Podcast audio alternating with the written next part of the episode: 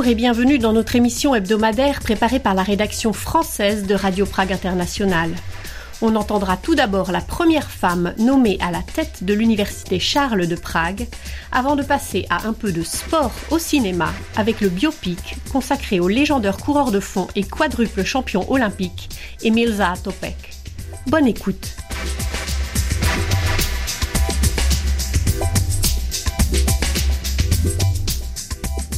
C'est une petite révolution symbolique qui se prépare à l'Université Charles pour l'année prochaine.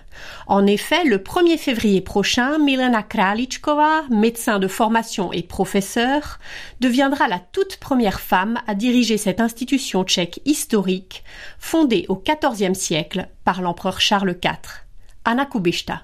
Milena Kralichkova n'est certes pas la première femme à diriger une université en République tchèque. Il y a quelques années, Danuše Nerudova était devenue à 42 ans la première femme et la plus jeune à se retrouver à la tête de l'université Mendel à Brno, une institution euh, un peu plus que centenaire pour sa part. Mais si le nom de Milena Kralichkova s'inscrit un peu plus dans l'histoire, c'est d'une part parce qu'en République tchèque comme ailleurs, les femmes restent minoritaires à occuper des postes de direction ou de pouvoir et aussi parce qu'elles s'apprêtent à prendre les rênes d'une institution prestigieuse et historique, on l'aura compris. Euh, fondée en 1348 par le roi de Bohême et empereur germanique Charles IV sur le modèle de la Sorbonne, elle a été en son temps la toute première université d'Europe centrale, d'après laquelle bien d'autres ont ensuite vu le jour dans la région. Outre son fondateur, elle est associée à plusieurs noms marquants de l'histoire tchèque, dont très peu de femmes d'ailleurs, comme le réformateur Jan Hus, le jeune étudiant qui s'immola en 1969 Jan Palach, ou encore le philosophe Jan Pato Interrogée par la radio tchèque sur le symbole que représente son élection et l'égalité des chances dans le milieu universitaire, Melena Kraličková répond.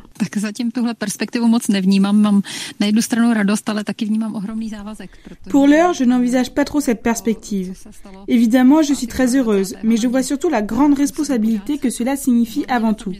Ce qui s'est passé le 22 octobre représente toujours pour moi cette immense responsabilité. En ce qui concerne l'égalité des chances, cela dépend de quand et où on se situe. Il y a des endroits dans l'espace académique où ce principe d'égalité est déjà implanté et fonctionne. Malheureusement, il y a d'autres endroits où ce n'est pas le cas. Et c'est justement sur cela que je veux, entre autres, me concentrer quand je serai rectrice. Élue à 55 voix sur 69 membres du Sénat académique réunis, Melena Kralichkova va remplacer à ce poste de recteur Tomasz Zema, médecin également, et dont le nom a été récemment associé à plusieurs polémiques après avoir été soupçonné en 2019 de couvrir le financement secret par l'ambassade de Chine à Prague de plusieurs cours faisant valoir les intérêts de Pékin ou après avoir eu des propos controversés sur le Covid-19 pandémie médiatique selon lui. Actuelle vice-rectrice qui, comme tout le monde, a dû gérer les conséquences concrètes de cette pandémie qui, en mars 2020, a vu la fermeture des écoles et le passage à un enseignement en ligne, Melena Kralichkova ne partage pas les opinions de son futur prédécesseur. En ce qui concerne l'université dans son ensemble, nous avons tout organisé de sorte que soient pleinement respectées toutes les mesures sanitaires en place. Je suis très heureuse de voir aujourd'hui que tous nos étudiants sont très prudents et vigilants. Il y a des résidences universitaires à Prague où 90% des étudiants sont vaccinés. C'est une excellente nouvelle. Nos étudiants prennent cette pandémie au sérieux. Ils sont prêts à se faire vacciner et sont responsables.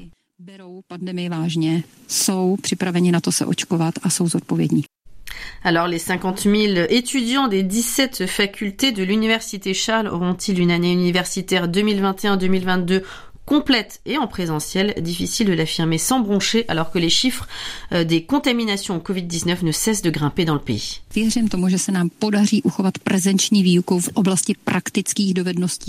Je veux croire que nous pourrons maintenir le présentiel au moins pour tout ce qui concerne l'ensemble des enseignements pratiques en laboratoire. Je ferai tout pour que cela soit maintenu et je me battrai dans ce sens dans les discussions avec le ministère de l'Éducation. Le présentiel est absolument nécessaire dans ce cas-là.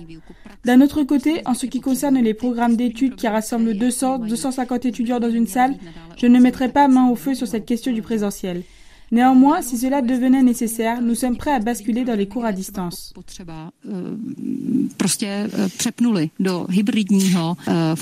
Âgée de 49 ans, Milena Kralichkova est diplômée en médecine générale de la faculté de médecine de l'université Charles à Plzeň, où elle dirige le département d'histologie et d'embryologie depuis 2011. Depuis 2014, elle a occupé le poste de vice-rectrice aux affaires étudiantes à l'université Charles dans la capitale tchèque. Et puis, depuis 2019, euh, elle est l'une des responsables de de l'Alliance universitaire européenne 4EU+, coordonnée par la Sorbonne à Paris et qui regroupe, outre l'université Charles, les universités de Heidelberg, Copenhague, Milan et Varsovie. L'université Charles est actuellement classée parmi les 300 premières universités dans les classements comparatifs. Pour Milena Kralichkova, les universités tchèques dans leur ensemble doivent améliorer leur financement si elles veulent aller plus loin.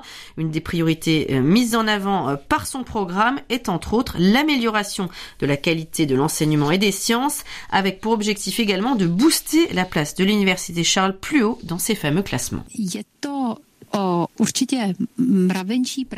Il faut un travail de fond dans chaque faculté. Il s'agit de rendre notre recherche compétitive. Et plus nous aurons d'équipes qui réussissent dans des projets et des subventions internationales, plus nous aurons d'universitaires étrangers ici, plus nous nous approcherons du niveau d'autres écoles à l'étranger. L'amélioration de la qualité de l'enseignement et des sciences est vraiment au cœur de ce qui m'anime. Et si on ne bouge pas dans les classements et que nous sommes devancés par une école asiatique mieux financée, cela ne m'empêchera pas de dormir car cette qualité est ma priorité.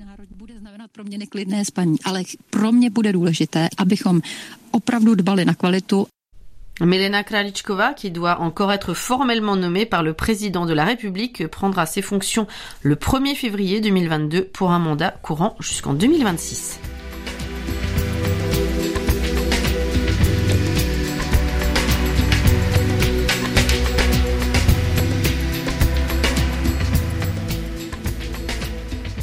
Le biopic Zatopek, consacré au légendaire coureur tchécoslovaque, représentera le cinéma tchèque aux prochains Oscars, a annoncé récemment l'Académie tchèque du film et de la télévision. L'occasion toute trouvée de donner la parole aux réalisateurs et aux acteurs de ce film, attendu depuis longtemps par le public tchèque, qui lui a d'ailleurs décerné un prix au dernier festival de cinéma international de Karlovy Vary. Magdalena Hrozinkova. His name is Emil Zatopek? Emil Zatopek. My friend! Ron Clark! J'ai beaucoup aimé le film. Parfois, il y avait des moments un peu longs. Mais euh, sinon, j'ai beaucoup aimé et euh, ça a permis d'apprendre une autre dimension de la République tchèque avec le sport et, et cette grande figure. Et j'ai beaucoup aimé euh, la relation avec sa femme. J'ai tout compris. En plus, j'ai regardé en tchèque sous-titré anglais. Mais euh, j'ai tout compris et oui, euh, ça m'a permis de voir aussi comment c'était avec euh, la guerre froide, quand il va à Londres et tout. Enfin, j'ai beaucoup aimé comment le film avait été fait. bude zřejmě osud. Tak já poběžím. Proč chce, abys tam fotil? Potřebujeme spolehlivé informace. Do kolika prdeli si musel vlíst? Ty a ta tvoje svině! Ty, ty seš teda najzl. Tak dost! Étudiante française à Prague, Charlotte Amroni n'a pas manqué d'aller voir au cinéma Kinopilotu le biopic Zatopek, ce film dont tout le monde, ou presque, a parlé en République tchèque cet automne. En préparation depuis 2013, le film retraçant la carrière du légendaire Koro Rapier euh, devait sortir en salle en 2020, mais à cause de la pandémie, sa sortie a été repoussée à fin août 2021. Emil Zatopek a déjà inspiré de nombreux livres, dont Courir, de Jean Echnoz ou la bande dessinée tchèque Zatopek traduite en français, ainsi que des documentaires, mais ce film que le réalisateur David Andrzejczyk, 52 ans, rêvait de tourner depuis son enfance est sans doute le premier biopic qui lui est consacré. Vychovatel svolal naši družinu a říká, poslechněte mladenci, v neděli je běh s.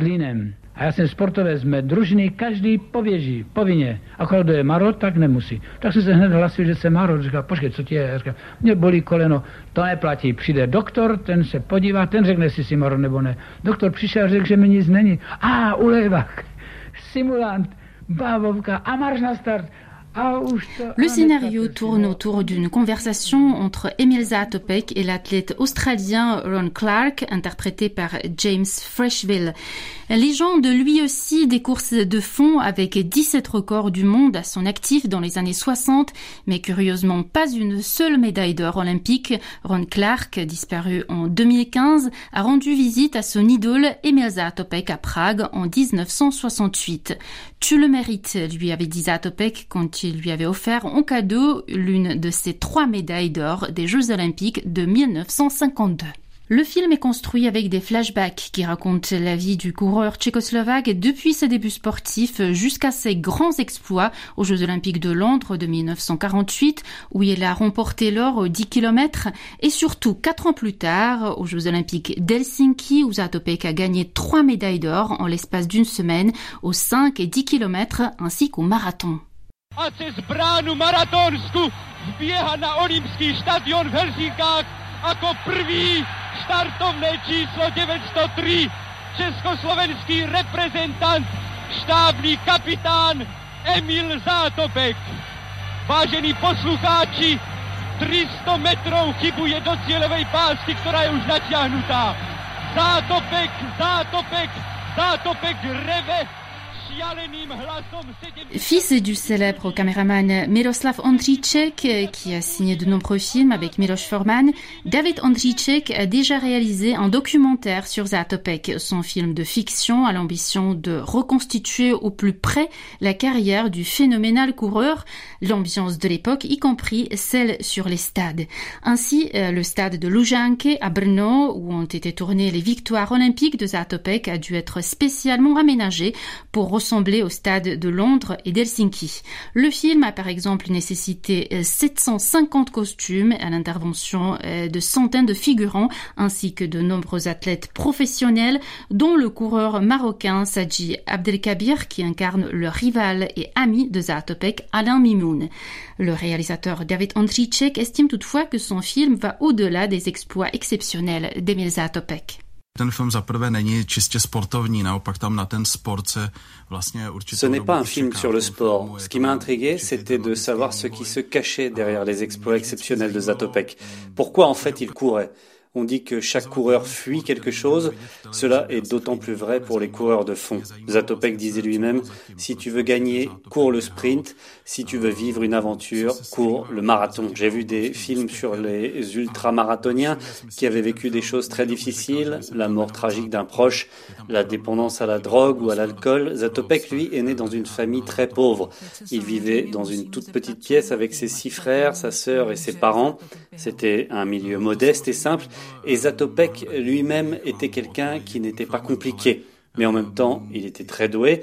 Il parlait notamment huit langues étrangères. Lorsqu'Emile Zatopek est devenu apprenti dans l'usine de Batia à Zlin, et surtout lorsqu'il a participé malgré lui à sa première course, c'est un tout nouveau monde qui s'est ouvert à lui. Depuis, il n'a cessé de courir. Je pense que plus tard, il courait pour échapper à la gravité de l'époque, à ses défaillances personnelles, à certaines pressions qu'il a subies de la part de sa famille et aussi de ses amis.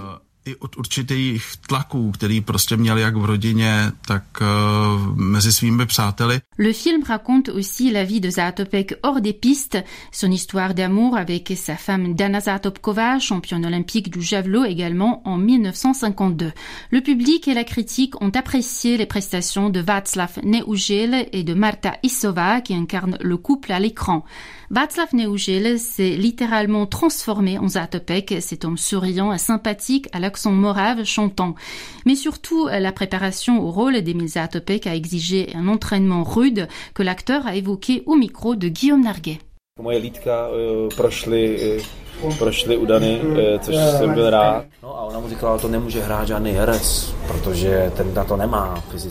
C'est vrai, il fallait que mes mollets plaisent à Dana Zatopkova. Vous savez, elle était convaincue que seul un athlète pourrait interpréter le rôle d'Emile, qu'un acteur ne serait jamais suffisamment convaincant. Sauf qu'il n'y a pas que des scènes de course à pied dans le film. Il a donc fallu lui expliquer que ce n'était pas possible, qu'il fallait un vrai acteur. Elle a accepté en posant une condition, elle voulait que l'acteur ait des mollets comme ceux d'Emile. Cela m'a demandé énormément de travail, des kilomètres et des kilomètres d'entraînement. J'ai perdu 8 kilos pour ressembler à un vrai coureur à pied. J'ai toujours fait du sport dans ma vie, mais jamais de course à pied. Je n'aimais pas ça. Mais une fois, Marta Aisova, qui joue le rôle de Dana, lui a montré sur son téléphone une photo de mes mollets, et Dana lui a répondu que ça pouvait aller. a ona údajně eh, prohlásila, to by šlo. Pour sa part, l'actrice Marta Isova s'est préparée tout aussi soigneusement pour son rôle de champion de javelot, soutenue par un entraîneur professionnel, la double championne olympique Barbara Spotakova, mais surtout par Dana Zatopkova en personne. On écoute Marta Isova.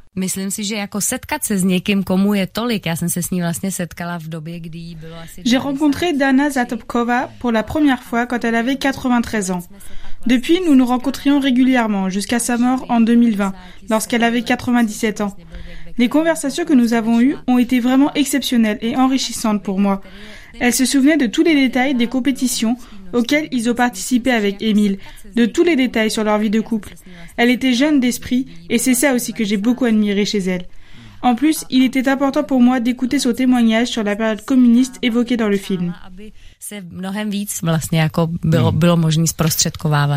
En effet, le film ouvre également le chapitre sensible de l'engagement politique d'Emil Zatopek sous le régime communiste, un engagement qui reste problématique pour de nombreux historiens tchèques. Le réalisateur David Andříček dit à ce propos.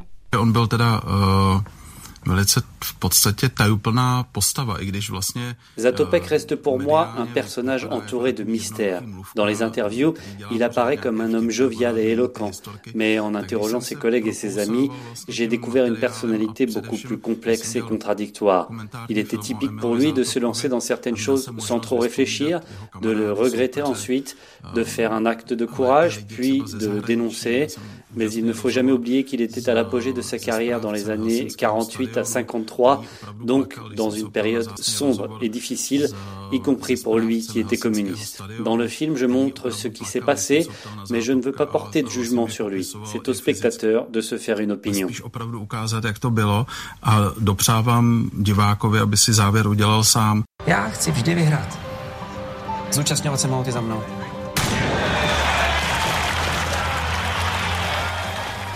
Nous serons début février prochain si le biopic Zatopek figurera parmi les films nommés pour l'Oscar du meilleur film étranger. La cérémonie de remise des prix est prévue le 27 mars 2022 à Los Angeles.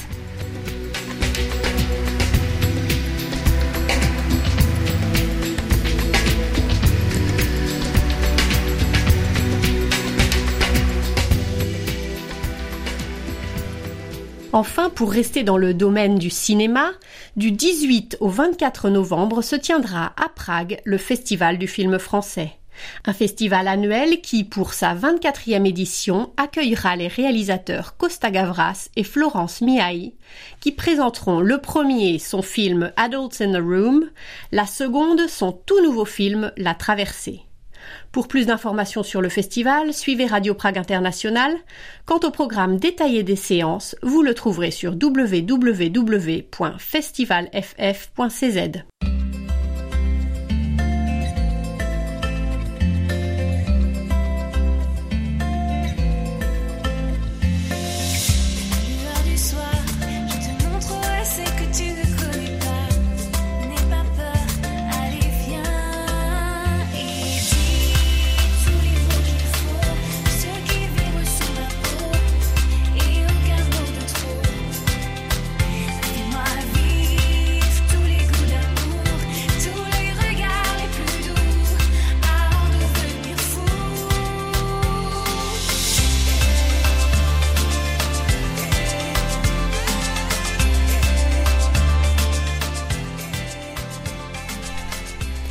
la fin de cette émission hebdomadaire présentée aujourd'hui par Anaïs Rimbaud. D'ici la semaine prochaine, n'hésitez pas à suivre l'actualité tchèque en français sur le site de Radio Prague International www.français.radio.cz ainsi que sur les réseaux sociaux. Passez une excellente semaine. Ahoy!